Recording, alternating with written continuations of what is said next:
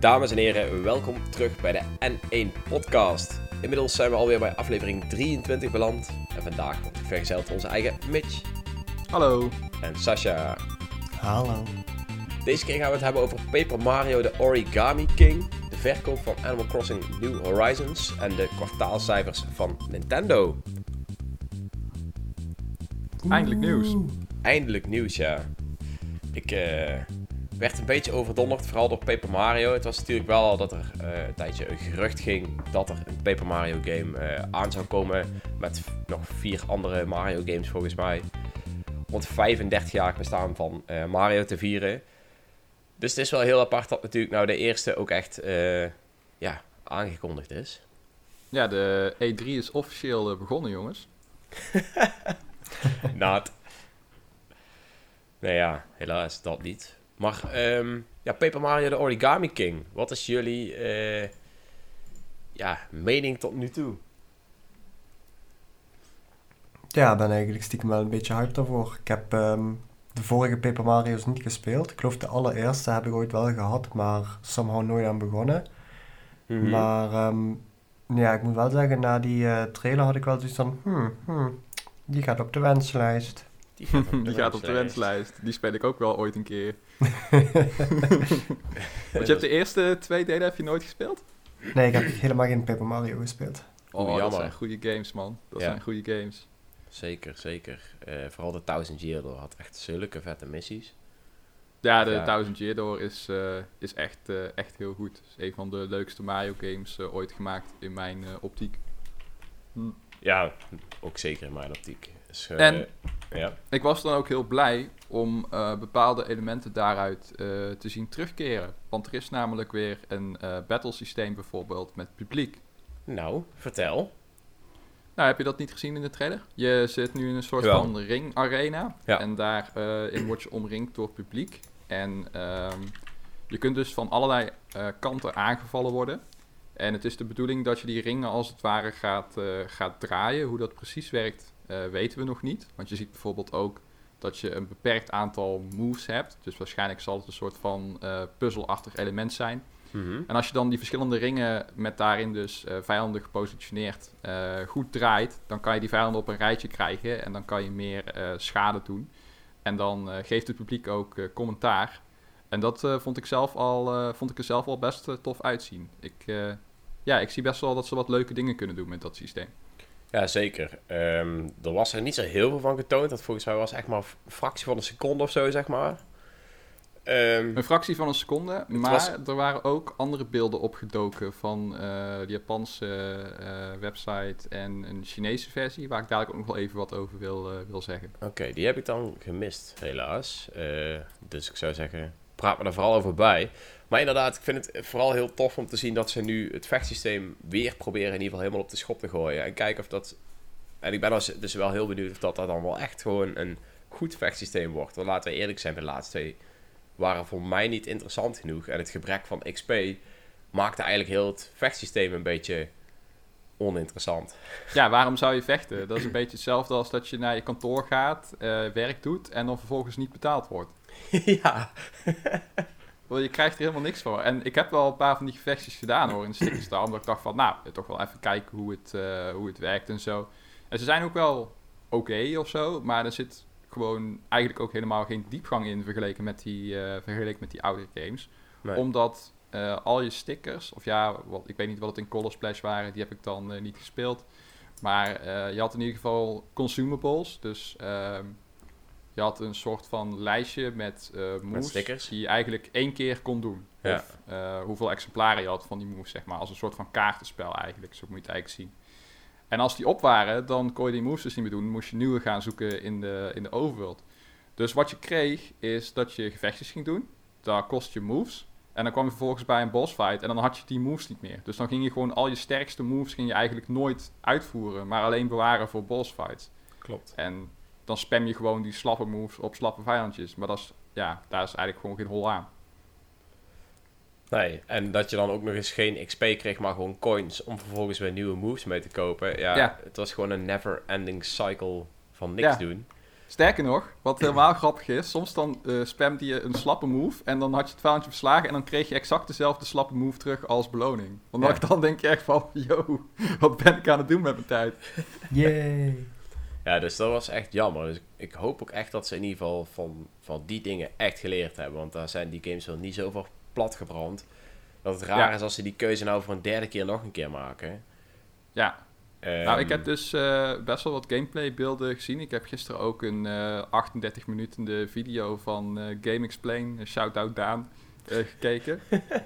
Waarin ze echt best wel diep inzoomen op alle beelden en screenshots die er tot nu toe eh, beschikbaar eh, zijn. mhm. Eh, en het lijkt erop dat het battlesysteem dus meer teruggaat naar de oude delen. Want je hebt wel moves die je selecteert, maar er staat geen bijvoorbeeld keren 1 of zo achter. Wat je wel had in Stick and Start, dat je kon zien van oké, je hebt één van deze move en daarna is die op. Dus de kans is redelijk groot dat ze echt van dat systeem eh, afgestapt zijn. En, en dat weten jullie misschien nog niet, maar dat ook partner characters in battle weer, eh, weer terug zijn. Ja, ik had toevallig een of andere poster of zo gezien waarop dat wel stond. Want in de trailer zelf werd het niet echt duidelijk dat je partners had. Ja, maar dat is dus interessant. Er is dus een Chinese versie van eh, de gameplaybeelden op de Japanse site. Ja, volg het even allemaal, jongens. Mhm. Maar er is een Chinese versie van de gameplaybeelden op de Japanse site. Waarin je een partner character ziet, achter Mario staan. Exact dezelfde gameplay footage, exact dezelfde gevechtsarena. Alleen in de Chinese versie zie je die wel en in de Japanse zie je die niet. En die Chinese is ook door Nintendo geüpload en daarna snel weer van YouTube afgehaald. Oepsie. Ja, dus ik denk dat ze dat in een latere trailer nog eh, eh, uit de doeken gaan, eh, gaan doen, uitgebreid. Maar partners zijn zo te zien zo goed als confirmed. Iets wat waarschijnlijk in een NDA gaat staan, dat er niet over gepraat mag worden. Ja, Eh, thank you eh, Nintendo China. Ja, nou ja, weet je, eh, die verschillen heb je natuurlijk wel vaker. Per regio, zeg maar. Eh, waar ik voornamelijk heel benieuwd naar ben is... Oh ja, ik zie hier trouwens inderdaad eh, één partner. En dat is een soort eh, Indiana Jones toad. Ja. Ehm, dus de Treasure Hunter Toad, toch? Of de Treasure Hunter. Ja, nou ook niet helemaal. Maar in ieder geval wel iets wat daarop moet lijken. Ehm, dus dat zou inderdaad een confirmed partner zijn. Wat mijn grootste angst is in ieder geval... en wat het grootste verschil was met de oudere Paper Mario games en de nieuwe... is dat ze alle personages ook echt ja, een bepaald karakter hebben gegeven, zeg maar. Eh, in de Je bedoelt, laatste... gebrek, je bedoelt gebrek aan karakter, denk ik. Ja, en in de laatste twee hebben ze inderdaad een gebrek aan karakter. In de eerste hebben ze gewoon echt tof, ja, toffe personages gemaakt. Als je bijvoorbeeld kijkt, die, eh, die baby Yoshi. ehm, had je nog meer? Oh man, je had echt zulke vette personages. Een of andere eh, piratenbom. Piratenbom. ja, dat was super vet. dat was zo'n bobbom. En dat was dan een piraat. Ik vond hem Bij echt super vet. Piratenbom moet ik, echt- moet ik echt denken aan een Somalisch Al-Qaeda-schip of zo. Nice. Nou ja, maar ehm, eh, hoe, heet, die- hoe heet ze ook weer? Die Vivian, die, eh, die geest van die... eh, ja, die bij die Ja. slechte geesten horen en zo. Dat was echt super tof. Je had echt zoveel tof. Kijk, weet je wat je had in Paper Mario Thousand Year Door? Had je dus, je had allemaal personages gebaseerd op Mario-vijanden. Maar ze hadden wel allemaal hun eigen quirks, zeg maar. Dus je had inderdaad Ja. zo'n Bob-Omp. Maar dat was dan geen Bob-Omp met een piraathoedje, maar een Bob-Omp met een snor en een kapiteinshoed. En die heette dan Admiraal Bobbery. Oh ja, dat was een kapitein, ja. Sorry, Ja. ik zei piraat. En, eh, maar je had, daarnaast had je ook nieuwe wezentjes die je niet eerder had gezien in een Mario game. Zoals die eh X-Nuts, die soort van aliens. eh, Mhm. En die hele Shadow eh, wezens inderdaad, waar die Vivian er ook een van is. Ja. Of die dorpelingen in dat dorpje waarin als de kerkbel gaat, dan om 12 uur middernacht veranderen alle inwoners in varkens. En dat was een beetje het, Oh, ja. een soort van koddige variant van Resident Evil, zeg maar. En ja, er zat zoveel creativiteit in die game. Ik kan daar echt nog urenlang over renten. Eh, je had het hele stuk met die boxring, dat je een soort van... eh, Oh, dan moest je nog dat je een 50 soort van- zijn. ja, dat je een soort van 50 tournament deed. En dan moest je van die gevechten winnen. En dan moest je uiteindelijk tegen de, de champion, dat dan zo'n... eh, Rockhawk. Rockhawk, inderdaad, ja. Zo'n arrogante, zo'n arrogante blaaskaak die zichzelf helemaal king of the ring eh, voelt. En dat is, dan voel je je alsof je in een soort van Mario-versie van WrestleMania zit. Ja, dat was echt super Ja. vet gedaan. En dan die trein met dat hele mysterie. Ja, ja het, het, het verandert gewoon bijna van genre. Je gaat van, uh, van worstelarena tot uh, detective mystery tot uh, Resident Evil-achtige verkenningen in een soort van spookachtig dorpje. Mhm. Ja, dat is echt fantastisch. Ja. Ehm, maar even terug naar de Origami King. Ehm, wat mij het eerste opviel en wat me heel voorzichtig optimistisch maakte, is dat de omgevingen lijken een stuk uh, ambitieuzer en een stuk opener. En je zag Mario in een soort van uh, schoenachtig wagentje rijden door een woestijn. Uh, je zag een stuk waarin je over een zee vaarde met een boot en eilandjes kon verkennen. Want je had ook een sea chart, zag je dan in het menu. Dus dat lijkt meer te zijn dan alleen zeg maar een cutscene. Mm -hmm. Dus ze lijken echt een beetje de schaal van de, van de wereld wat, wat te vergroten. En ook de vrijheid van de, van de spelen daarmee. En dat, ja, vind ik zelf een hele toffe ontwikkeling. En nu je het zegt, inderdaad. Ik ben, natuurlijk heb ik ondertussen de trailer aanstaan. En het lijkt inderdaad wel alsof ze echt wel de, de werelden wat groter uh, hebben gemaakt dan voorheen. Ook de, um, de dorpen, of steden, weet ik net hoe dat je het wil noemen, zien er iets, iets meer 3D uit. Eerst was het eigenlijk gewoon één lange kaart van links naar rechts, waarbij je een heel klein beetje naar achter kon. Dat is eigenlijk in bijna Ja. iedere Paper Mario game zo geweest. En nu is het gewoon echt een 3D uh, kaart. Ja. En dat is ook wel uh, mooi om te zien. Dus, ja, ik ben Ja, echt- er lijkt, er lijkt gewoon wat, wat ambitie in deze game te zitten, die wat mij betreft ontbrak in eh Sticker Star en ook eh Color Splash, van wat ik ervan gezien heb, waarin ze echt heel erg teruggingen naar de basics. Eh, je had geen eh, wereld echt om te verkennen, maar je had gewoon leveltjes op een kaart, net als in. New Super Mario Bros. Eh, alle uniekheid van de vijandjes en personages was eruit gesloopt, dus het waren gewoon standaard bottoms, eh een heel blik aan identieke toads. Eigenlijk ook zoals in New Super Mario Bros. Eigenlijk was het gewoon de New Super Mario Bros-isering van Paper Mario. En ja, daar word ik zelf niet heel vrolijk van, want dat zijn echt gewoon hele vanilla saaie games. En Paper Mario draait er voor mij juist om dat het een andere kant laat zien van de Mario-wereld die je nog niet kent. Waarin het wat leuker wordt voor oudere spelers eigenlijk, omdat er ook wat meer humor en gelaagdheid in zit dan je gewend bent van, ja, toch vrij simpele Mario. Waarschijnlijk komt het trouwens omdat ik de vorige Paper Mario's zeg maar totaal niet gespeeld heb en daar dus geen nostalgische gevoelens voor heb. Maar ik vond het eigenlijk stiekem heel erg jammer dat ehm, Mario juist niet in origami ook eh, veranderde. Dat was het eerste wat ik dus eh, dacht toen ik de titel van de video zag en vervolgens die origami Peach zag. Dacht ik van, oh wat vet, we gaan nu alles in origami papier zien. Dat gaat vet worden. En dan was het van, eh, nee, dat ga ik niet doen. En dan blijkt dat dan de bad guy te zijn, gok ik. Ja, nou ja, het, het grappige is dus inderdaad dat het, zeg maar in het begin van de game, dan eh, kom je inderdaad Origami Peach tegen, maar dat zij origami is, betekent dan eigenlijk dat ze gebrainwashed is door de, door de bad guy. Mm. Eh, en later in het spel ga je ook team-ups doen met, eh, met vijanden als, als Bowser en Bowser Jr. en zo. En dan zie je ook op een van die screenshots, dan zie je ook zo'n dialoogje staan met van, ja jongens, origami is nu de vijand, we zijn allemaal van papier, waarom zouden we niet gaan samenwerken? Dus eigenlijk wordt het een soort van papier versus origami war.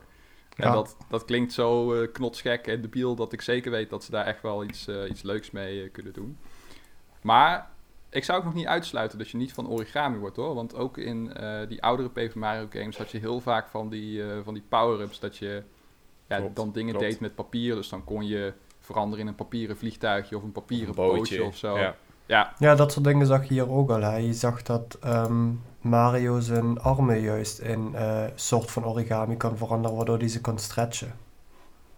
Ja, klopt. Oh ja, dat ja. lijkt een eh, nieuwe mechanic eh, te worden waarmee je dingen kunt plakken en van, eh, van het oppervlakte af kunt scheuren als het ware. Ja, En dat zat ook al een beetje in, eh in, in Sticker Star, maar dat, eh, dat was op zich wel een prima mechanic. Dus eh, ja, Oké, al met al. eh, wat denken jullie dan tot nu toe? Het ziet er in ieder geval veelbelovend uit. Dat wil ik zelf ook wel zeggen. Maar eh, ja, de grootste angst is natuurlijk voor ons allemaal, denk ik wel, dat of het vechtsysteem tegenvalt, of gewoon letterlijk de, eh, ja, de story weer niet interessant genoeg is, de dialogues niet, niet leuk genoeg. Ehm, of de characters copy-paste. ja, of de characters inderdaad, copy-paste, eh, 80.000 toads.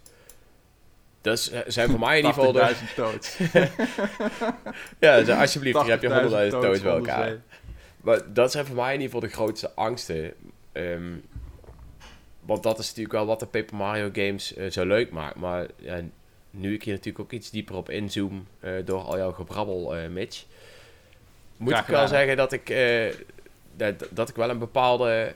Dat ik wel zie dat de developers er zelf ook een bepaalde waarde aan hechten. En daar ook proberen zichzelf aan te houden. En dat is wel veelbelovend, moet ik eerlijk zeggen. En mijn gebrabbel bespaart je voornamelijk tijd, hè? Want vergeet niet dat ik hiervoor een eh, video van 38 minuten heb gekeken. Ja, die ga ik sowieso Oh. niet kijken. Maar bedankt Daan. Shout-out Daan. Ja, dus eh, ik, ben, ja, ik ben stiekem wel heel benieuwd. Ehm, ik heb hem nog niet gepreorderd. Ik zit nog steeds een beetje te twijfelen dat ik het wel of niet ga doen. Voornamelijk gewoon omdat ik nu al weet dat ik er waarschijnlijk geen tijd voor ga hebben. Ah, ik weet niet, dit is wel echt een, een eh, RPG waar ik tijd voor zou, eh, zou, zou vrijmaken, zeg maar. De terugkeer van, van Paper Mario naar, naar oude gloriedagen, zeg maar. Dat, eh, dat is wat mij betreft wel een insta-buy. En net als jij, Ja, Dreon, als hij dat was, is. Als hij Ja, dat is. maar- Ja, als hij dat is, sowieso. Maar net als jij, Dreon, ik was na de trailer was ik zeg maar dacht van, ah, het ziet er leuk uit, maar ik zie wel weer veel standaard vijandjes en eh, weinig eh, eh, unieke designs. Mhm. Maar nu ik eenmaal wat meer beelden gezien heb en er ook wat dieper op ingezoomd heb, ja, lijkt ze toch wel goede stappen te nemen richting weer een echt goede Paper Mario. En vooral ook wat meer ambitie te tonen. Dus ik, ben wel, ik ben wel voorzichtig positief. En ik denk wel dat deze game op zijn minst sowieso beter gaat worden dan uh, Sticker Star, Color Color Splash Splash. en ook Super Paper Mario. En dat eh, misschien gaat het niet de, de greatness van de 1000 year doorhalen, maar wel hopelijk een stuk dichter in de buurt komen. Daar heb ik wel Nice. vertrouwen. Nice. Al was Super Paper Mario geen slechte game, overigens. Eh, daar kunnen we ook een andere discussie over voeren. Maar eh, het was, ja, het was voor mij de, de eerste stap richting de afgrond, zeg maar. Oké, oké. Eh, Sasha, jij was ook best wel overdonderd. Ja, dat is wat ik zeg. Van ik als ehm, Paper Mario leek, eh, ik was wel eh, heavily intrigued. Dus ehm, ik denk dat ik hem wel ga halen. Ehm, voor mij heeft het in ieder geval genoeg, ja, hoe moet ik het noemen? Eh, dynamisch uitnodigende beelden gegeven om me in ieder geval zwaar geïnteresseerd te, te maken. Ja, denk ik ook wel. Nou, toevallig dat op onze Facebookpagina iemand had gereageerd. Zijn eerste game was Paper Mario Color Splash. En die meneer vond die game gewoon echt heel leuk. En toen dacht ik, ja, als dat misschien jouw eerste game is, geloof ik wel dat die echt wel leuk is. Ik denk ook zeker voor jou, Sasha, je hebt eh, de eerste twee games niet gespeeld. Dus jouw verwachtingen zijn ook nog niet hetzelfde als die van mij en Mitch. Als jij die game gaat spelen, dan, ja, dan weet ik nu al bijna zeker dat het voor jou een hele leuke ervaring is. Omdat jij niet een bepaalde standaard hebt liggen voor dit soort games. Ja, Eh, ja, nee, daar ben ik het wel, eh, daar ben ik het wel deels mee eens. Ja. Het Dus- is meer als je überhaupt nog nooit een RPG gespeeld hebt, dan, eh, ja, dan kan je je prima vermaken met, met Color Splash of, of Sticker Star. ja. En ik wil ook nog even iets zeggen over Sticker Star, want ik weet dat die game altijd heel erg eh, gehaat wordt door de community. En misschien zouden jullie van mij daarom ook een soort van unanieme haat verwachten, omdat ik toch vaak ja, wel wat kritisch ben, op zijn Wel. gezegd. Maar ik vind eh Sticker Star vind ik eigenlijk helemaal geen slechte game. Ik vind het vooral een slechte Paper Mario game. Maar als eh, adventure game, waarin je een beetje levels verkent en eh, puzzeltjes oplost, die soms behoorlijk abstract kunnen worden, heb ik me daar goed mee vermaakt. Dus ik vind het geen slechte game. Mhm. Ik vind het eigenlijk best een goede game. Met hier en daar wat hele abstracte puzzels, waar, die- waar je echt bijna nooit, never nooit zelf achter kunt komen. Maar dat geeft het ook wel een soort van rare, ja, rare charme of zo. Dus ik vond het best een leuke, leuke game. Alleen het is gewoon geen goede Paper Mario game, want ja, het doet bijna niks meer goed wat die oude Paper Mario's wel echt heel goed deden. Adrian, Ja. jij zegt dat, eh, dat ik de vorige twee het niet heb gespeeld, maar dat zijn vijf vorige spellen ondertussen al. Ja, Eh, ja, maar eh, de eerste twee, sorry. Dat was eigenlijk ook bedoeld. Kijk, De Nintendo eh, 64 en de Gamecube bedoel ja. je? ja, Ja. Die, die games waren zeg maar echt, eh, die waren gewoon echt heel goed. Kijk, en, en nou hebben, heb ik tenminste mijn verwachtingen, als ik een nieuwe Paper Mario game wil spelen, is dat ik minimaal zoiets goeds wil. En de laatste drie, in ieder geval de laatste twee, naar mijn mening dan vooral, zijn, die halen dat gewoon niet. Dus is het, is het voor mij meteen een slechte Paper Mario game. Dus speel ik hem niet verder. En de eerste twee waren gewoon super vet. En als deze in ieder geval daar in de buurt komt, ben ik weer intrigued. Alleen omdat jij bijvoorbeeld die eerste twee games niet gespeeld hebt, kan ik me voorstellen dat jij deze game sowieso leuk gaat vinden. Ik ben benieuwd. Je hebt nog niet die maatstaaf liggen die ik voor mezelf gelegd heb bij de Paper Mario games. Ja, laten ik- we zeggen Mijn, enige Nintendo ervaring is heeft. dus, mijn enige ervaring is dus Paper Mario op de Nintendo 64. En Ja. daar heb ik dus heel weinig van gespeeld. Ik ben er gewoon nooit aan toegekomen om die game echt te Ja, spelen, dat echt ik er een bepaalde mening over heb. Die is echt heel goed. Dus, eh, Ja, die is best ja. leuk. Ja, mooi, jongens.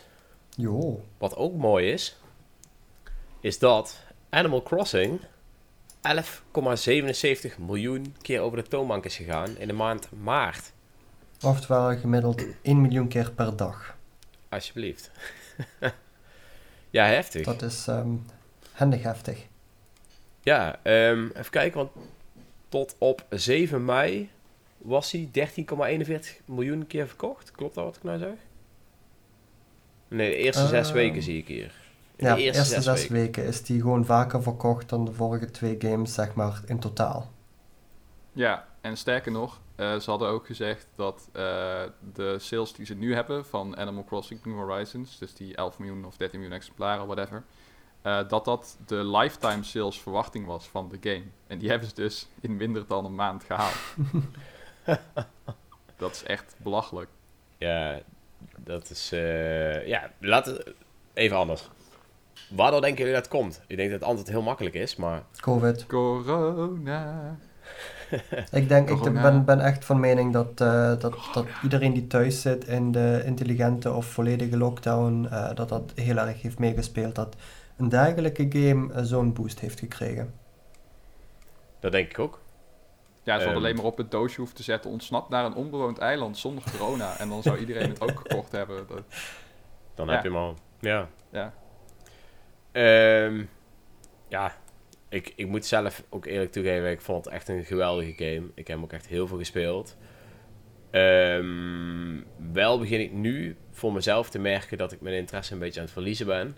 Komt ook voornamelijk door een andere hele vette game die ik nou al een flinke tijd aan het spelen ben. Ehm, maar ja, ik zie mensen in mijn lijst die al 370 uur in Animal Crossing hebben zitten. Dus het spel weet je ook blijkbaar lang genoeg te boeien om hem 370 uur te spelen.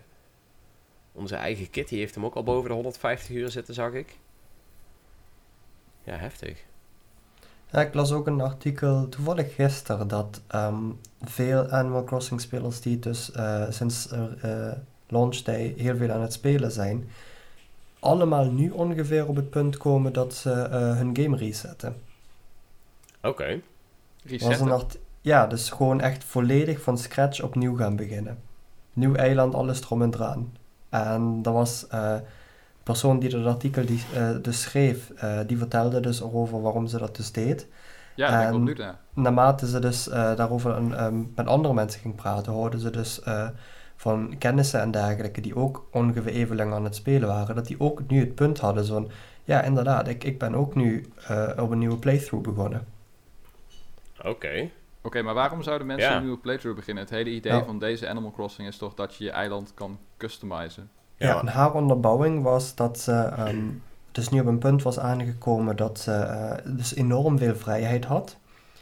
En eigenlijk zo'n beetje iedere dag of iedere twee dagen was ze zeg maar alles, eh, zeg maar had ze net alles af. En dan ging ze weer helemaal van scratch alles opnieuw, eh weet plat gooien, opnieuw bouwen, andere stijl geven. En ze voelde op een manier een dergelijke druk dat ze gewoon meer bezig was met het eh, constant opnieuw moeten bouwen van alles, dat ze eigenlijk zoiets had van, ja, ik voel hier minder plezier aan nu. En nu dat ze opnieuw is begonnen, Oh, yo. en dus weer eh, alles moet terug opbouwen en eh, verkennen en dergelijke, dat ze dat als leuker en ontspannender ervaart dan wanneer, eh, voorheen waar ze eigenlijk juist alle vrijheid had. Kan ik me denk ik wel in vinden. Bij mij was het juist andersom. echt- Ik, ik merkte eh, dat ik alleen nog maar iedere dag hetzelfde deed en dan het spel uitzetten. Dus de, de daily dingen die je moest doen, die deed ik. Ja, En dan was ik klaar. En dan nou, had ik weer genoeg Animal Crossing gezien. Ja, Oh, yo. Het, het klinkt voor mij echt gewoon van, van willen jullie eh, soms een soort van Animal Crossing eh, hulpclubje of zo beginnen? Want het klinkt echt als een first world problem in een first world problem in een first world problem in een virtuele wereld. Zo van, ja, ik voel echt druk, man. Ik moet nu echt... eh, ja, het voelt gewoon niet fijn meer, man. Ja, misschien, misschien moeten we wel resetten. Nee, Hi, hij zei het. R-woord. Hij zei het R-woord. Hi jongens, ik ben Dreon en ik heb een probleem. Hi Dreon. Hallo, Dreon. Nee, ja, maar dat is, dat is ook een beetje... eh, oh jongens, er vliegen hier zoveel vliegtuigen over. Sorry voor de luisteraars als die er last van hebben. Ik weet niet wat er aan de hand is, maar... eh, ik, ik, ik heb zelf ben ik eigenlijk ook gewoon een beetje klaar met die game. Omdat het dus iedere dag eh, hetzelfde is. En ik daar eigenlijk nog vrij weinig voldoening uit haal. Ik moet nog steeds zeggen, Animal Crossing New Horizons is echt een geweldige game. Het is denk ik ook een beetje mijn eigen schuld dat het ook weer wat sneller voorbij is. Ik eh, heb twee weken vakantie genomen toen, ik, toen Animal Crossing uitkwam. Dus de eerste twee weken heb ik hem ook al 50 uur gespeeld of zo, weet je wel. Ja, Dus want daar laten we wel eerlijk zijn. Dat is niet het idee van Animal Crossing, dat je volgens mij uren achter je console zit op één dag. Het is toch Nee. meer het, idee daarachter meer is van je start het elke dag even op, speelt even een uurtje of een half uurtje of zo en dan doe je het de volgende dag weer. Ja. En dan kan je volgens mij echt gewoon makkelijk een half jaar vooruit met die game. Dat denk ik ook wel. Maar ja, als je hem ja. echt gewoon keiveel gaat spelen in het begin, dan, ja, dan raak je op een gegeven moment denk ik, dan loop je tegen een grens aan. Maar is het niet ook zo bij Animal Crossing dat je hem eigenlijk niet aan één stuk door kunt spelen zonder te gaan time cheaten? Ehm, hoe bedoel je? Nou, ehm, op een gegeven moment moet je toch gewoon wachten tot bepaalde huizen gebouwd zijn Ja, eh, en ja. bepaalde eh, mensen gearriveerd zijn om überhaupt verder te kunnen komen. Ja. En eh, dus je moet toch altijd minstens een dag wachten op een gegeven moment als je, weet je wel, niet met je time settings gaat kloten. Ja, klopt. Ik heb ook niet met de time settings gekloot. Dus ik heb ook af en toe wel echt gehad dat ik niks meer te doen had. Maar dan ging ik meestal gewoon vissen of weet ik veel net wat.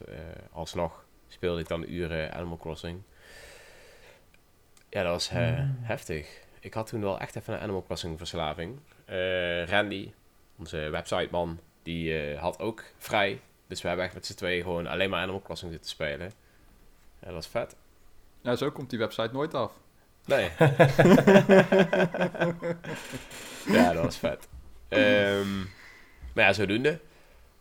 Ik, eh, Ja. ik, ik ben wel heel benieuwd. Want wat ik dus wel heb begrepen is dat de developers ook echt bezig zijn met de game maar in leven houden. Hè? Dus iedere keer komen ze weer met nieuwe dingen. Ehm, ik hoop dat, dat ze groot genoeg blijven om de game interessant genoeg te houden voor iedereen. Kijk, wat ik er zelf eh, van vind of mee doe, is misschien ook net wat anders. Omdat bij mij, er komt weer een nieuwe Nintendo game aan. En die, die vind ik dan, dat is dan weer het ding waar ik me op ga focussen. Maar eh, even heel makkelijk voor mijn moeder. Die, eh, ja, die vindt het natuurlijk eh, wel leuk om Animal Crossing te blijven spelen. En voor haar is het mooi als deze game ook interessant blijft. Ja. Ja. Dus ja. Wat verwachten wij nog qua ehm, verdere content en support bij Animal Crossing? Ik bedoel, we hebben sowieso weet je, de standaard dingen die ehm, eh, altijd al erin zaten, zoals weet je wel, de eh, eh, wereld van de eh, dag van de aarde en zoiets allemaal. Mhm. Ehm, maar verwachten we betaalde of gratis DLC's of aanvoeringen, aanvullingen? Ja, ik weet al zeker dat er nog een hoop aankomt. Ehm, volgens mij was er nog een gedeelte al bekend, zeg maar, waar nog niks mee gedaan was. Maar ik durf zo snel niet meer te zeggen wat er nog was. Volgens mij iets met diepzeeduiken of zo. Staat me nog vaak iets van bij. Oh ja. Eh, ja, ik, ik denk dat eh, Nintendo eh, hele vreemde klingels in hun oren heeft als ze hier geen betaalde DLC voor gaan uitbrengen. Want dat is echt gewoon money waiting to, eh, money waiting to fly out of the wallies. Yep. Insert gifplaatje van een Switch waar geld uit komt lopen. Ja, precies. En als we het daar dan toch over hebben, hè? Die Switch waar een hoop geld uit komt rollen. Ja, want die Switch die heeft behoorlijk wat geld opgebracht eh, het, in het vierde kwartaal van 2019. Zeker. Dat, Ehm, eh, ja, ik zou zeggen brand los, Sascha. Dit is jouw ding. Jij bent Nou, cijfertjes, man. alleen, alleen al de, de, de netto winst, dus het belangrijke van, eh, van alle cijfers, was gewoon een kleine 543 miljoen voor het vierde kwartaal. euro heb ik het dan over, hè? Ja, goed Dus- opgelezen. Ja, ja, ja, wel- wel een speakbriefjes hier bij de hand. ik ga dit wel allemaal uit mijn hoofd leren, jongens. Ja, je bent in ieder geval niet zoals eh, Job Cohen vroeger. Jij hebt de cijfers wel paraat. Nou ja, Nee, maar, 543,3 miljoen. Dat is niet niks, Ja. jongens. Nee, Dus, eh, en zoals gezegd, hè, dit, dit is gewoon de, de, de netto winst, wat ze dus gewoon daadwerkelijk In de pocket steken. in de pocket steken, inderdaad, so to speak. Ja, maar de Switch is ook nog relatief duur nog steeds. Volgens mij maken ze er echt dikke winst op. En her en daar ook uitverkocht op, op het moment. Dus Ja. dat is eh, ook, ook, ik denk zeg maar, ehm, dat we in, in, bij een kwartaalcijfers van, van eh, Q1 denk ik ook nog wel dat we eh, van dit jaar, dat we ook nog wel wat interessante cijfers gaan zien. Omdat juist nu in deze maanden mensen natuurlijk massaal thuis zitten en ook dit soort consoles juist in huis willen gaan halen. Met alle gevolgen van dien. Ja. Z- zeker waar. Als je nu eh, op zoek gaat naar een Nintendo Switch, ik weet niet of het inmiddels wel alweer te vinden is, maar eh, ik heb volgens mij vorige week gekeken, toen zag ik ze gewoon voor meer dan 400 euro staan. Mhm. Op websites als bol.com of zo. Toen dacht ik, nou, heftig. Ja, blij ik zag hem ik wel voor twee Switches 375 bij Wesley's uh, scooterschuur. Net als een Ring Fit eh Adventure. ja. Wesley Schuur. Maar wat ik heel interessant vond, jongens, was dat eh, de Switch had volgens mij iets van, en je mag me even corrigeren, Sascha, maar rond de 21 miljoen exemplaren verkocht in het fiscale jaar. Maar daarvan 21,3. waren slechts 6 miljoen stuks Switch Lites. Ja. Dus dat is echt heel weinig. En aangezien de Switch Lite een soort van eh, het nieuwe hippe ding althans zou moeten zijn, is dat wel best wel, eh, best wel slecht eigenlijk van de Switch Lite. Ja, ik, daar ben ik het dus eigenlijk niet mee eens. Ik zie de, Nee? ehm, ik, ik zie de Switch Lite niet zozeer als eh, iets wat je haalt ter vervanging van, of weet je wel, in plaats van. Het is erbij. Ehm, weet je, het is niet zoals eh, de, de, eh, je hebt de PlayStation eh 4 bij wijze van, en vervolgens heb je het PlayStation 4 Pro model waar je veel meer aan hebt. Maar hoe zou je het dan bijvoorbeeld vergelijken met de DS en de DS Lite? Niet? Nee. Als je de DS, eh, de DS en de DS sluit, als ik me ni- eh, niet vergis, je, je verlo- verloor niets aan functionaliteit. Je kreeg juist iets erbij in de zin van het is handiger en kleiner. Ja, de DS Lite was letterlijk ook lichter. Ja, Eh, Ja. En verder had hij inderdaad volgens mij nog wel meer functionaliteit dan de gewone DS. In ieder geval hetzelfde. Ehm, maar dit is een, eh een handheld. is een downgrade. Ja, een handheld, een downgrade die dus gewoon Ja. wat dingen mist. Eh, ik heb zelf heb wel bijvoorbeeld waar. wel een Switch Lite. Die heb ik bij mijn Nintendo Switch gekocht. Eh, omdat ik het makkelijk vind om deze overal mee naartoe te nemen. En mijn Switch mooi gewoon thuis in de dock te laten Ja. staan. ik, ik denk Ehm. inderdaad dat de Switch Lite is precies dat is voor mensen die zeg maar ehm, thuis eigenlijk een vaste console of eh, een console die ze makkelijk in het huis kunnen meenemen. Ja. En voor onderweg eh, juist de Switch Lite erbij halen. Ja. Ik ken ook mensen die hebben hun, hun normale Switch ingeruild voor een Switch Lite. Omdat ze het gewoon eh, handiger vinden om met dat ding op de bank te liggen en dat ding makkelijk mee te nemen. Die hebben gewoon gekozen van, ik vind die Switch Lite handiger. Ik heb die console, die dockfunctie, die heb ik niet nodig. Hmm. En ik denk dat je zo eigenlijk ook de, de Switch Lite moet gaan bekijken. Gewoon als een, een hele andere doelgroep. Namelijk de doelgroep eh, mensen die alleen maar de, eh, de portability functie, de handheld functie willen hebben. En de rest niet zo belangrijk vinden of helemaal niet belangrijk vinden.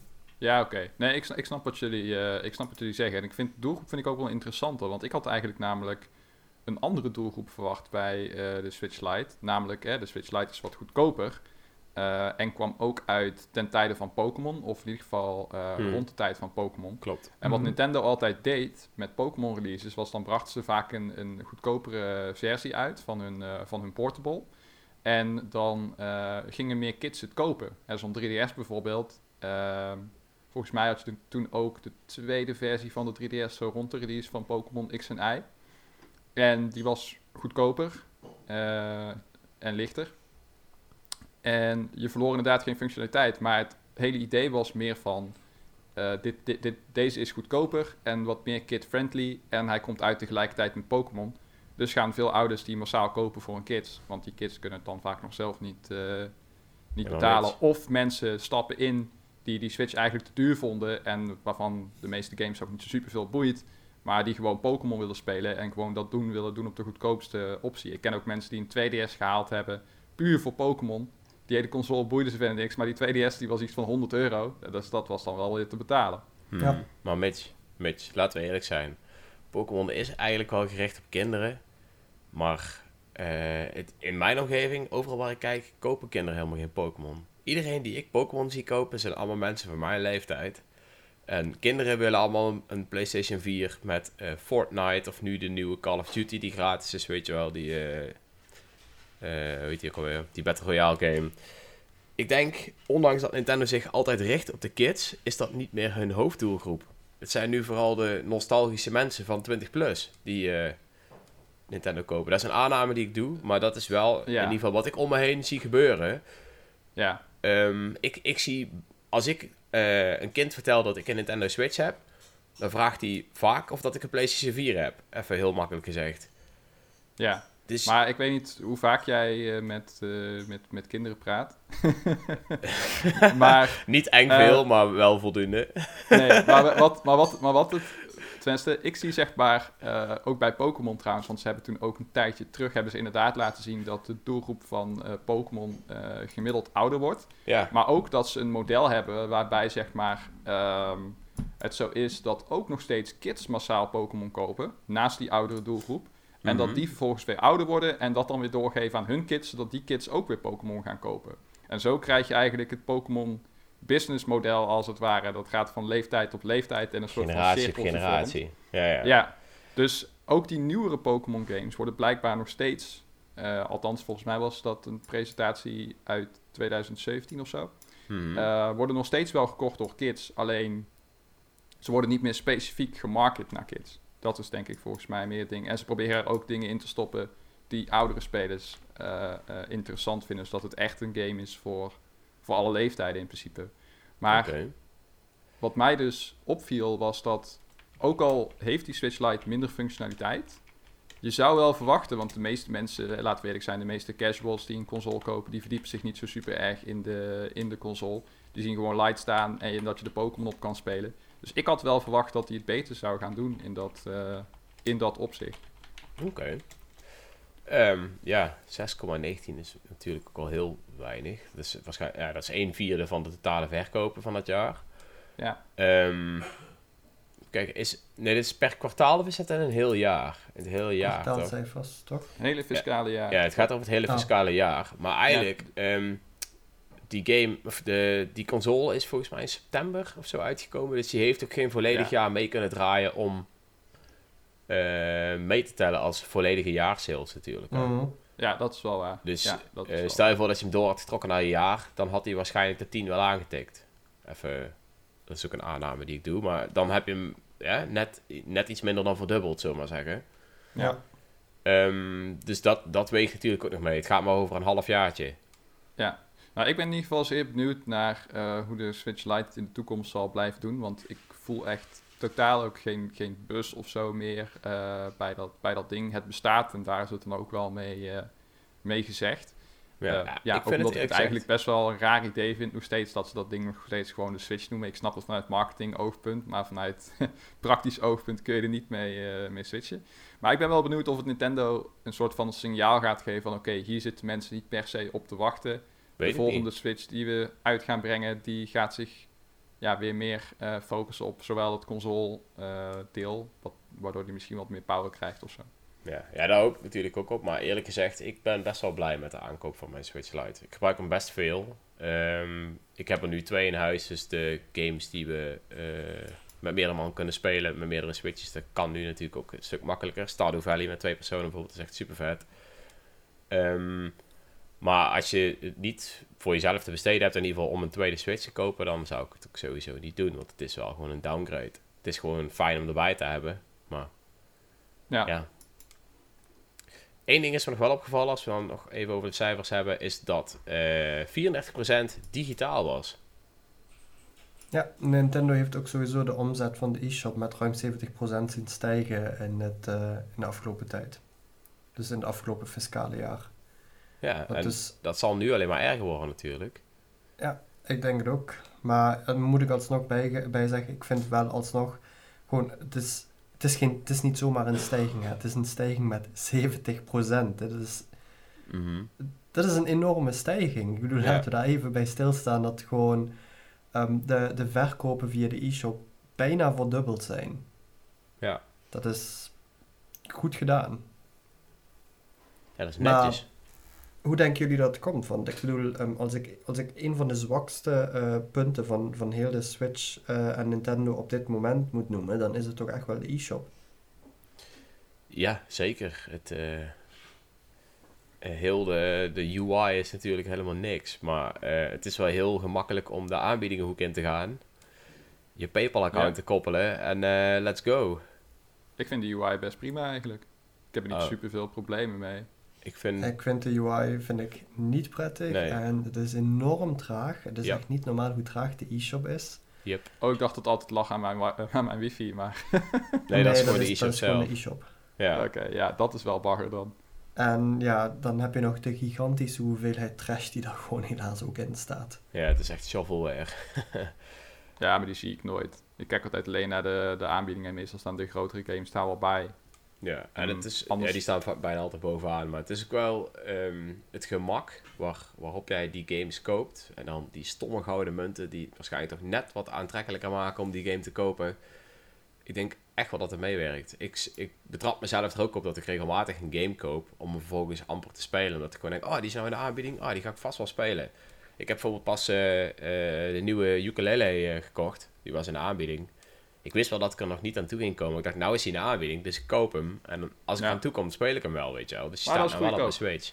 Dat is echt een, eh, dat is een leuke game. Was ga je wel, die ga je wel echt tof vinden, denk ik. Ja, denk ik ook zo wel. Volgens mij als gekomen hij aan 12 de game euro die of ik zo. momenteel speel. Sorry? Ik zeg, zo ben ik gekomen aan de game die ik momenteel speel. Ah, nice. Ja, ik zag ook bijvoorbeeld dat Hyperlight Drifter nu ook eh 10 euro is. En Hyperlight Drifter is echt wel een hele vette game. Dus ook Ja. vast een mooi dingetje voor jullie, eh, dames en heren. Ja, nou ja, het Ehm. blijft wat mij betreft wel gissen hoe echt die 70% stijging is, eh, is gekomen. Want ja, ze hebben aan de service niet echt superveel veranderd nou vergeleken met het jaar daarvoor of zo. Het is niet dat heel de e-shop anders is. Dat er, ja, misschien zijn er wel meer aanbiedingen. Die zijn er voor mijn gevoel wel regelmatiger. Mhm. Dus dat zou misschien eh, mee kunnen, kunnen spelen. Ehm, maar verder zou ik het echt niet, eh, niet weten. Nou, volgens de cijfers die ze zelf hebben aangegeven is ehm, ruim 70% is daadwerkelijk van ehm, spellen die ook gewoon in de winkel te koop zijn. Dus denk aan je eh, Pokémon Sword and Shield, Animal Crossing, eh, Super Mario, eh, ehm, Smash Ja. Bros. Ultimate. Dat heb ik helemaal verneukt. Ehm, eh, die, dat, dat is daadwerkelijk het, het bijna driekwart van waar, waar de omzet vandaan komt. En dus slechts eh 30% is slechts hetgene wat uit de ehm, Switch Online eh, en de eShop Only eh, zaken is. Zoals ehm, add-ons, eh, de, ehm, ja, denk ik, dan ook, de download only, de eShop Only eh, zaken. Dat is maar 30%. Ja, weet je wat het is? Ik merk daar voor mezelf tenminste ook wel heel erg. Is, ik, ik heb heel veel games fysiek. Maar ik merk wel dat ik me er steeds meer aan erger als ik die game moet gaan wisselen. Vooral Ja. als die dan dokt bij de tv staat. Eh, ik heb ook best wel wat games voor digitaal. eh, omdat wij natuurlijk ook heel veel review codes krijgen. En niet alles fysiek opgestuurd krijgen. heb je heel veel dingen digitaal. En het is ook wel heel ideaal om gewoon je spel uit te zetten en de volgende game uit te klikken. Ja, ja, Ehm, je moet, same. en daar begin ik stiekem ook steeds meer waarde aan te hechten. Het enige wat ik gewoon heel vervelend vind is...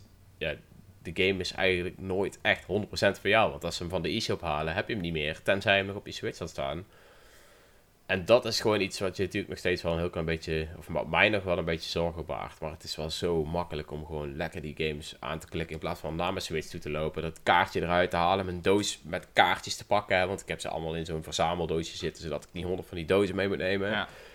Ehm, ja, het is eigenlijk, het is natuurlijk, duurt een halve minuut of zo, maar het is wel zoveel makkelijker om gewoon je digitale je game aan te klikken. eh, wil je hier ook nog een praatgroep over beginnen? Van hallo, Ja. ik ben Dreon en ik mijn Switch cartridge verwisselen. Hallo Dreon. Hallo Trail. Maar Ja, ja, graag. nee, ik, ik, eh, ik, ik, ben het, ik vond het altijd gezeik, zeg maar. En ik dacht ik van, ja- waar janken die mensen nu over? Mhm. Maar wat ik wel eh, merk inderdaad is dat als ik een game in mijn Switch heb zitten en ik wil een andere game opstarten, dat ik dat dan toch minder snel doe. Omdat ik dan, ja, dan moet ik dat kaartje gaan, eh, gaan verwisselen. En bij sommige games, zoals bijvoorbeeld Super Smash Bros. of zo, dacht ik al van, oké, had ik die game maar digitaal? Want die game speel ik toch altijd, wel Ja. tussendoor. En dan is het gewoon chill als je die gewoon kan aanklikken in plaats van dat je iedere keer dat kaartje moet, eh, moet verwisselen. Maar ja, Ja. aan de andere kant kost het ook weer meer geheugen en zo. En, nou ja, En Ja. voor de mensen die het boeit, je ondersteunt je developers net iets meer door ze digitaal te kopen. Ja, Ja, dat is ook nog waar. wel. ja. eh, ik, weet, ik weet niet hoeveel het scheelt, maar het is ook nog wel geinig. eh, Daar hebben we pas een discussie bonus. over gehad, ja. ja. Maar nog even over die cijfers, want eh, er zijn natuurlijk ook games verkocht. Ehm, en twee daarvan, nou eigenlijk drie daarvan wil ik even kort, eh, kort toelichten. Ehm, als eerste, en deze is natuurlijk wel al een tijdje langer bekend, maar het blijft best wel wonderbaarlijk dat eh, in de lijst met bestsellers Mario Odyssey ongeveer net zoveel verkocht heeft als Legend of Zelda Breath of the Wild. Het is een hoofddeel in de Mario-serie heeft net zoveel verkocht als een hoofddeel in de Zelda-serie. En ja, maar dat laten we was- eerlijk zijn, als we aan, aan Nintendo denken, aan welke twee personages denken we dan vrijwel altijd en meteen?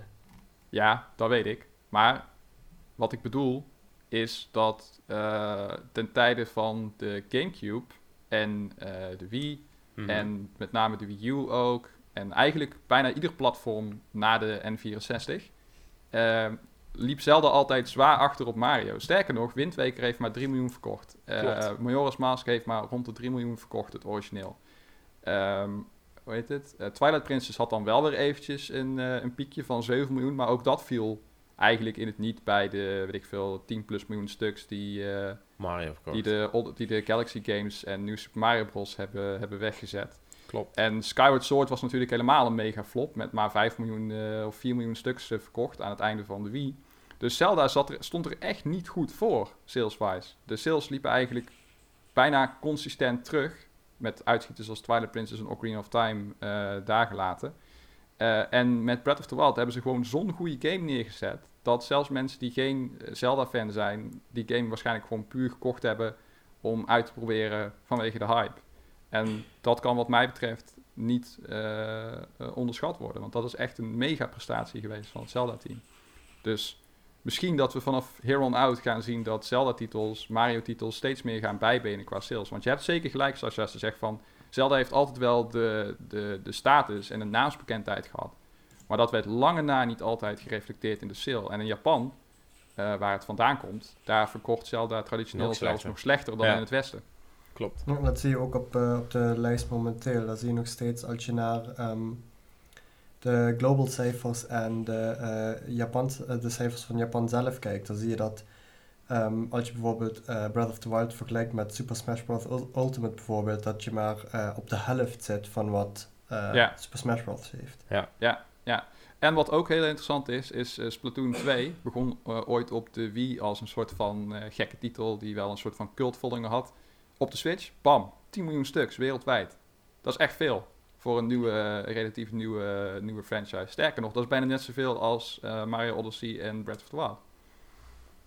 Ik sta hele veel te kijken van de, dat op de, als je op de, ehm, eh, de lijst kijkt van de first party titles en hun verkoopcijfers, vind ik het heel verbazingwekkend hoe hoog Marvel Ultimate Alliance 3 staat. Gewoon, Ja, dat is heftig, man. Die game heeft hoe nog best komt wel die game eh, op die lijst terecht, vraag ik Marvel me af. hype, denk ik, toch? Sorry? Ik bedoel, die eh, Avengers eh, Infinity War, eh, die was wel film zo, dezelfde tijd, die was ja. redelijk rond dezelfde tijd als die Marvel game, dacht ik. Of Ja, in ieder geval niet super ver uit de buurt van elkaar. Dus mensen zaten echt nog in die Marvel, eh, Marvel hype. Zien dan een Marvel game op de hotste console van dit moment. Ja, cashje. ja, Lekker nice. cashje. Lekker cashje. Melken die eiers. Hey, jongens, Maar het schijnt ook wel een aardig spelletje te zijn. maar jongens, tot slot moeten wij hier nog iets over kwijt. Hebben wij hier een general consensus? Denken wij dat eh, deze periode, dus de periode waar we ons nu in bevinden, nog beter gaat worden? Ja, ik Hmm. zou bijna zeggen van wel. Puur vanwege het feit dat mensen nu waarschijnlijk nog meer digitale games gaan kopen. Mensen meer thuis zitten. Sowieso meer tijd hebben om te gamen. Ja. Eh, Dus ik denk dat het mogelijk nog beter gaat, eh, gaat worden. Die Evergreen titel, dat Mario Kart, die trouwens nog steeds belachelijk hoog bovenaan staat. Best gerecyclede content ooit, zou ik zeggen. Het is echt niet normaal hoe ze die game, eh, ja, hoe, hoeveel geld ze daarop verdienen, jongen. Dat heeft echt helemaal geen drol gekost om te maken. Hooguit een fractie van het budget van de originele Mario Kart 8, want heel die game was al klaar. Ze hebben de resolutie wat omhoog gegooid en een battle mode toegevoegd. Alsjeblieft. Alsjeblieft, Whoopsie Daisy. Ik 60 snap trouwens nog steeds niet waarom ze daar geen DLC voor, eh, voor uitbrengen. Met acht, volgens mij 20 plus miljoen, 28 miljoen verkochte exemplaren op de Switch alleen. Ja, apart hè. Bizar. The Maar- gift that keeps on giving. Ja, ja de, de koe die keeps on eh, milking. eh. Dat was...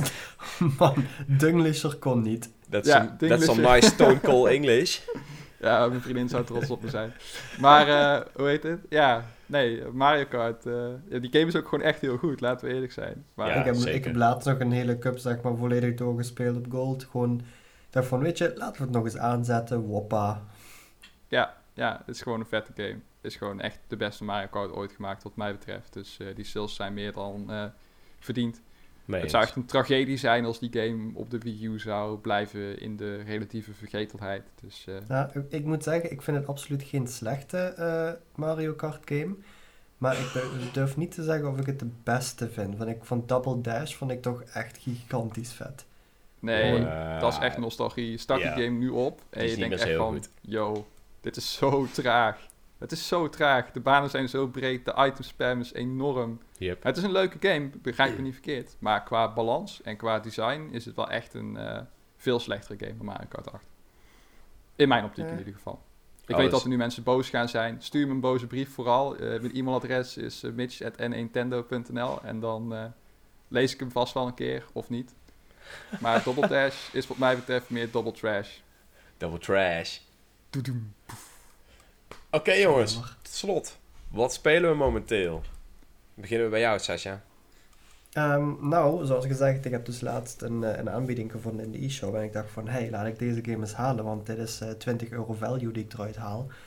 Eh, dat is eh, Graveyard Keeper, ben ik aan het spelen. Dat was ehm, een aanbieding voor Graveyard Keeper plus allebei de DLC's voor 15 euro geloof ik, in plaats van 35 euro. Dus ik dacht van, ja, ja hier ga ik het wel voor proberen.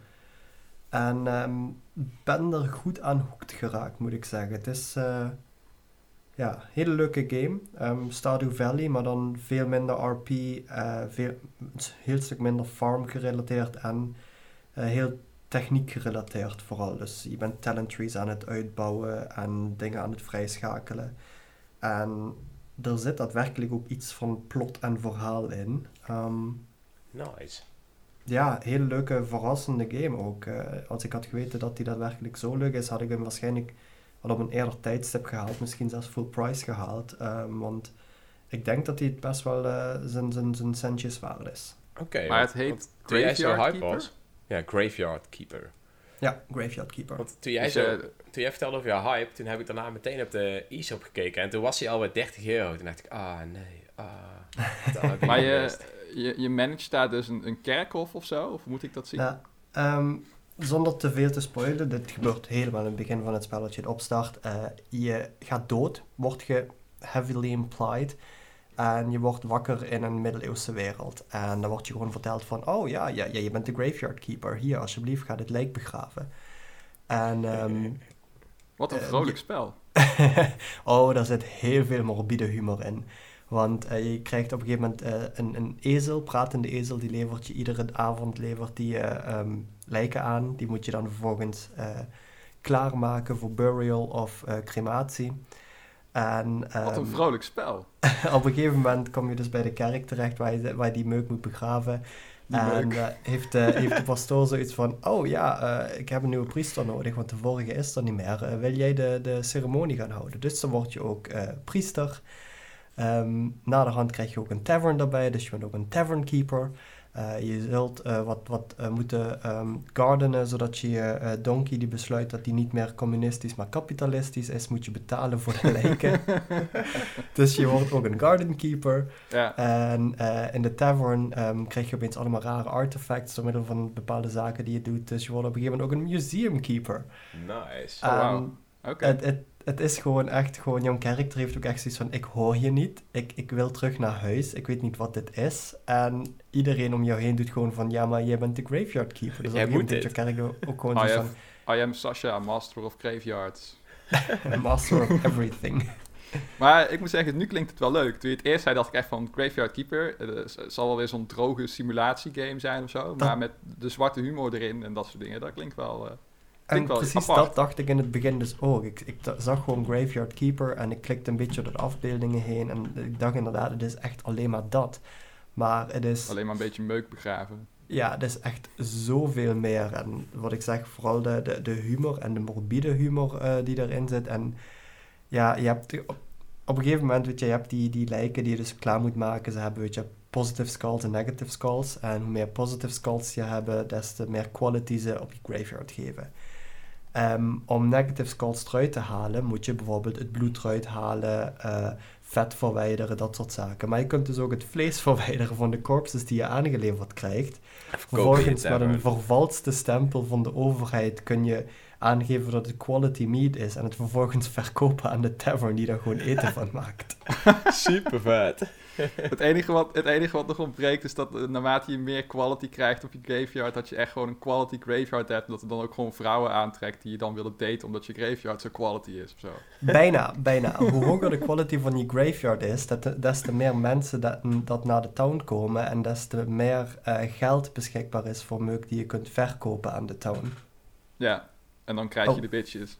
Maar Krijg het beste gedeelte is nog, eh, het kan een redelijk grindy spel zijn en dat was het tot een bepaald punt ook, maar toen hebben ze op een gegeven moment dus zombies toegevoegd. Dus je kunt corpses die je aangeleverd krijgt, kun je dus resurrecten, soort van, en zombies ervan maken. Vervolgens kun je speciale, ehm, eh, je hebt een winery bijvoorbeeld, dat je wijn kunt maken, maar je kunt ook een zombie winery bouwen. Daar pleur je een zombie in en die gaat gewoon mindlessly, zeg maar, dat gedeelte voor jou automatiseren. En zo kun je dus overal zombies plaatsen en gewoon zeggen van ja, ga jij nu maar eh 30 na- spijkers bouwen en ik kan ondertussen wel andere, eh, an- andere zaken doen. Want je hebt dus ook een energy bar waarin je beperkt bent met wat je allemaal kunt doen voordat je moet resten of eten. En dat kun je dus opvangen door zombies te gaan bouwen en je zombies het werk voor je laten doen, want zombies Ja. hebben limitless energy. Ja. Dus in plaats van dat je een of andere Nigeriaan of Aziat betaalt om die game voor jou te spelen, kan je gewoon in-game een zombie neerzetten om te farmen. Alright. ja, vet man. Klinkt leuk. Ik ga sowieso deze game in de gaten houden. En bij de volgende aanbieding koop ik hem. Ja, hetzelfde als wat ik met ukulele heb gedaan. Misschien speel ik hem wel, misschien speel ik hem niet. Maar het klinkt er echt super vet. En ik ben zelf wel heel groot fan van Stardew Valley. Dus eh, ja, als deze game met zijn gekkigheden die game nog kan overtreffen zelfs, dan eh, ben ik heel benieuwd. Ja, het is in ieder geval qua, ehm, qua humor en zeker qua zwartgallige humor, morbide humor, is het een flinke laag bovenop ehm De Stardew Valley. Weet je, Stardew Valley heeft Ja. ook zijn, zijn grappigheden en, en leukigheden, maar dit, dit is gewoon op een cruwe manier gewoon zoveel grappiger. Ah, En eh, ja, wat ik ook cru. zeg, je moet wel houden van ehm, wat meer het technische gedeelte. Je moet eh, door middel van bepaalde skill points eh, kun je nieuwe technieken vrijschakelen. Dus je bij, bij Stardew Valley is gewoon van je leert nu hoe je dat kunt doen en je kunt het. Eh, daar is het echt heel erg uitgebreid op wat je allemaal kunt bouwen. Dat is in vijf categorieën verdeeld, geloof ik. En alles moet je met punten vrijschakelen. Ja, dat is net als Forager en zo. Ja, dat is wel cool. Nice, ik ben heel benieuwd. Ja. Mitch? Ehm, ik ben momenteel eh, nog steeds bezig met, eh, met Iron Fury. Het is een eh, oldschool shooter, zoals je die in de jaren 90 had met Doom, Quake en Duke Nukem. Ja, inderdaad, beste luisteraar, ik ben oud. Maar ik kan me nog goed herinneren dat mijn vader dat op de PC speelde. Met dat zwevende pistool, wat echt razendsnel over allerlei landschappen ging. Met monsters en giftig water en zo. Dat zag er allemaal super blokkerig uit. En Iron Fury is ook zoiets, maar dan helemaal van nu. Dus je hebt nog steeds de blokkerige graphics, maar ze zijn wel lekker shiny gemaakt en scherp, als het ware, als dat ergens op slaat. De graphics die zowel blokkerig als scherp zijn. En dat geeft het een beetje een oldschool eh sausje. Ehm, en het is heel vet. Het is echt run gun. Je knalt echt gewoon door omgevingen heen. Eh, je maakt headshots. Eh, je moet, af en toe moet je van die keycards zoeken om de volgende deur te unlocken. Het is niet dat het level lineair is. Maar het is meer een soort van ja, terrein wat je eigenlijk als het ware moet, uh, moet masteren. Je moet de weg leren vinden. En dan uiteindelijk een beetje missies uitvoeren. Terwijl je hoofdpersonage net iets te corny one-liners eruit gooit, à la Duke Nukem. En ja, het is good fun. Het is leuk om weer zo'n oldschool uh, FPS te spelen. En zeker op de Switch, waar het FPS aanbod toch al niet super groot is, is het denk ik wel een, wel een vette game. Aight. Ja, klinkt wel tof. Ja. Ik uh, heb zelf toevallig wel wat trailers zitten kijken, ja. Ja, het is echt uh, het is best wel, het is best wel een aanrader. Het enige wat alleen jammer is, is dat de game in handheld mode eigenlijk bijna onspeelbaar is. Uh, zelfs op de laagste moeilijkheidsgraad. Nee, het is niet dat het lelijk is of dat het FPS erop heeft. Hmm. Maar die sticks, jongen, zijn zo ontzettend bagger om te richten. Ja, dat geloof ik. En er zit geen gyro-sensor in? Uh, er zit een, uh, een gyro-sensor in. Je hebt, je hebt motion controls. Ja, ja. Dat werkt een beetje zoals in Splatoon. Maar daar ben ik zelf nooit zo'n fan van geweest. Dus als je dat wel bent, dan, dan ga je die contro controls wel goed vinden. Okay. Maar wat ik vooral miste is dat je echt, net zoals bij de Wii, dat je gewoon met de pointer gewoon op het scherm kon, kon wijzen. Uh, ja, dat was denk ik wel beter geweest. Ik weet niet of dat technisch mogelijk is bij de Switch. Want volgens mij heeft uh, de Nunchuk niet zo'n IR-pointer. Voor zover ik weet. Maar dat me altijd wel nog, uh, nog beter gemaakt. Ik, ik weet eigenlijk niet of hij kan met een Joy-Con. Is er een game die daar gebruik van maakt? Zou ik moeten kijken. Ik, je zou zei, bijna zeggen van wel, maar ja, don't know. Ja, want het is volgens mij niet super duur ook om, om in te bouwen. Maar je zag wel al ten tijde van de Wii Motion Plus dat ze toen al afstapten van die IR-sensor, uh, waardoor bijvoorbeeld het boogschieten in Skyward Sword uh, een stuk minder snappy was dan in, uh, in Twilight Princess. Eigenlijk gewoon een downgrade. Ja, daar hebben ze gewoon met accelerometer gedaan daarna. Dat is gewoon hoe je hem kantelt. Dus um, ik weet het niet. Ik weet in ieder geval dat er een redelijk goede accelerometer in de Joy-Con zit. Dus ja. Ja. Ik weet het niet. Er zal vast wel een reden zijn dat het in ieder geval nog niet gebruikt wordt. Anders dan hadden we in de afgelopen drie jaar vast wel een game gezien die dat deed. Ja, dat denk ik ook wel, ja. ja. Maar ja, is wel, is wel een leuk spelletje om uh, een, keer, uh, een keer door te knallen. Oké, tof, tof. Nou, Dreon, dan mag jij eindelijk gaan vertellen over wat, wat, wij de vorige podcast al in de toekomst zagen. ja, dat is een mooie woordgrap. Ik vond uh, jammer genoeg even niemand hem gesnapt. Of in ieder geval niet op gereageerd. Maar ik ben al 50 uur Xenoblade Chronicles Definitive Edition aan het spelen. Het is echt, oh, deze game. Ik, ik vond Xenoblade Chronicles vond ik sowieso een van de allerbeste games ever voor de Nintendo Wii. Uh, sowieso in het algemeen een van de allerbeste games ever. Um, maar ja, de, uh, de upgrade, de grafische upgrade is super mooi. Uh, het vechtsysteem is nog precies hetzelfde met hier en daar wat quality of life improvements. Um, het is gewoon weer een geweldige game. Het verhaal, ik, ik ken het verhaal al, dus nu ervaar ik het verhaal net van de andere kant. Wanneer je eigenlijk al weet dat er bepaalde plot twists uh, plaats gaan vinden, ga ik natuurlijk ook kijken, oké, wat is iedereen's beweegreden? Uh, en dat is leuk om die vanaf begin af aan al te zien en te kijken of dat, of dat het ook al op kan vallen dat iemand een bepaalde beweegreden heeft, zeg maar. Dus dat is wel, uh, wel tof. Het is echt een hele vette game, jongens. 50 uur in twee weken tijd. Ik denk wel mooi gedaan. Dat denk ik ook wel, ja. En uh, ja, uh, verwachten ook een keertje binnenkort mijn review. Ik heb nu een video gemaakt met 10 tips voor, uh, voor personen die willen beginnen met Xenoblade Chronicles Definitive Edition.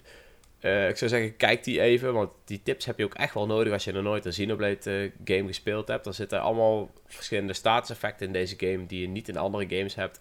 Waar je dus ook echt wel even aan moet wennen.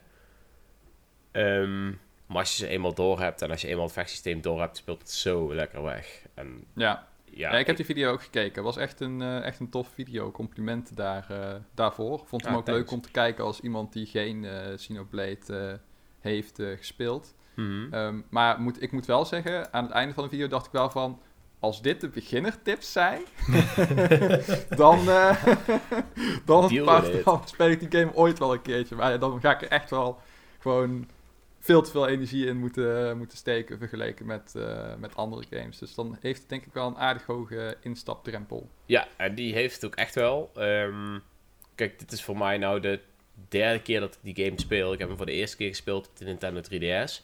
Eh, vervolgens nog een keer de Wii-versie.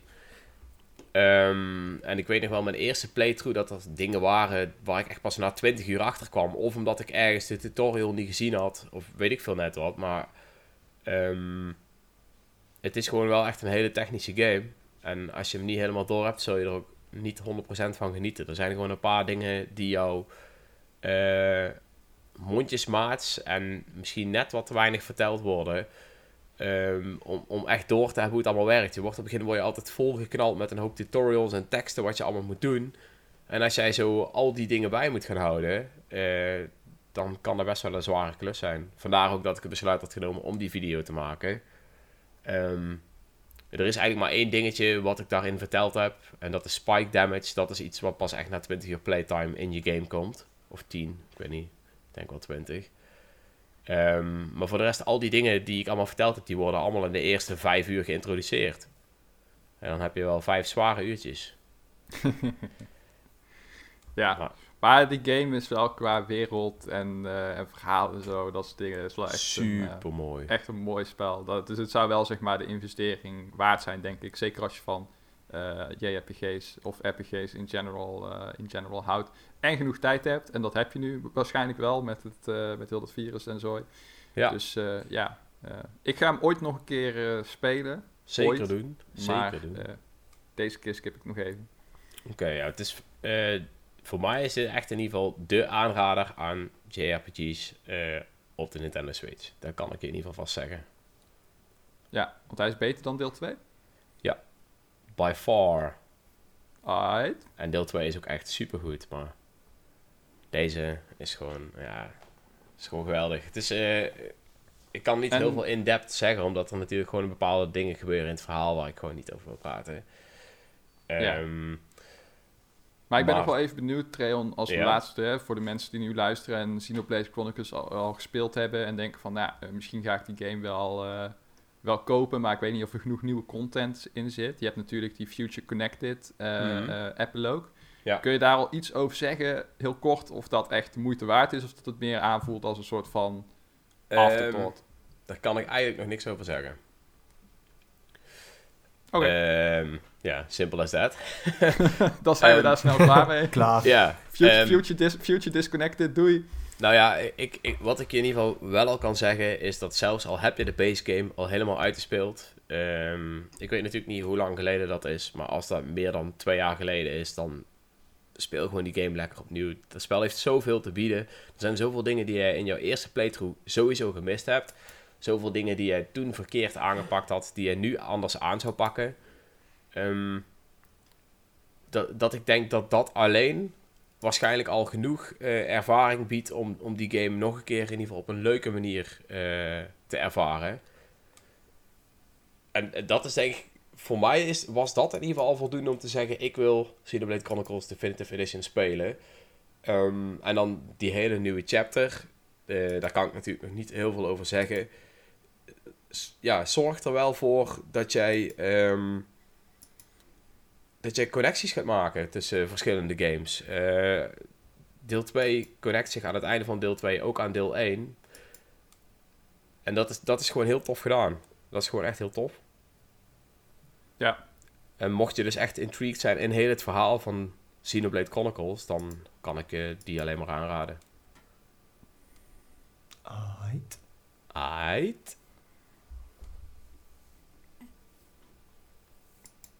Ja, leuk jongens. Crickets. Piep, piep, piep. Nee, ja, ik, ehm, ik ben in ieder geval nog wel even zoet met Xenoblade Chronicles. Ehm, dat kan ik jullie wel vertellen. En ik zou zeggen, dit is een mooi einde voor onze podcast. Ja, tot zover eh, dit eh, reclameblok in de uitzendtijd van eh, Switch JRPG's. Koop Xenoblade. Ja, just do it. Don't let Just your do dreams be dreams. Of luister naar de soundtrack op YouTube en koop het daarna. Dat kan ook. Ja, dat is nog wel even een dingetje. Dat moet ik nog wel even vertellen. De soundtrack van Xenoblade Chronicles is echt geniaal. En ze hebben nu best wel wat dingen eh, oh shit, Sascha, wat heb ik gedaan? remastered. Oh nee. Het gaat nog even door. Ja, ja, ze, hebben, eh, ze hebben best wel wat eh, soundtracks eh geremasterd. En ook die zijn ja, gewoon met top notch. is geweldig. En als je die remasters niks vindt, kun je gewoon de originele muziek ook gebruiken. Oh, dat, is gewoon wel een nice. Dat is wel nice. Dus dat is top. Super vet. Ik eh, wil in ieder geval eh, jullie weer bedanken voor je aanwezigheid. En de luisteraars wil ik ook bedanken voor het luisteren. Over twee weken zijn, jullie, zijn wij bij jullie terug eh, met wat nieuw gebrabbel over hopelijk dan weer nog meer nieuws. eh, En een verse pot koffie. en een verse pot koffie. Want laten we eerlijk zijn, het was vroeg vanochtend voor jullie jongens. Ik Hopelijk met meer eh, first-party eh, Nintendo nieuws. Ja, maar ik heb het gezegd, hè, jongens. De E3 is begonnen. Dit is gewoon de eerste aankondiging. En we Ja, gaan... rustig aan Ja, maar worden, dan gewoon ga- dingen uitgerold. Dat denk ik ook. Ja, precies. Dat gaat gebeuren. Daar Ja. ben ik bijna 100% zeker van. En je moet ook niet... We hebben nog één game niet benoemd. Namelijk Urban Trials Racing of whatever the fuck ze ook aankondigen na Paper Mario. En ik vond Ja, het zo zielig thanks, voor die man. game. Ik vond het zo zielig voor die game. Stel je voor dat je daar gewoon week aan gewerkt hebt. En het wordt even aangekondigd in een soort van persberichtje. Naast random Paper Mario. YouTube upload na Paper Mario. Gewoon bijna Ja. tegelijkertijd. Niemand heeft het over die game. Het zag dat er ook echt niet heel boeiend uit, eerlijk gezegd, trouwens. Dus ja. Dus En Mitch, daarmee sluiten we af, de heren, dames en heren. speel Urban ja Trials. koop Urban Trials, uh, Huppel de Pup. Oh, Steun deze developer. Hij is slachtoffer van Paper Mario. Ah, jongens, in ieder geval allemaal bedankt voor het luisteren. En tot de volgende keer. Later. Later. Hoi hoi.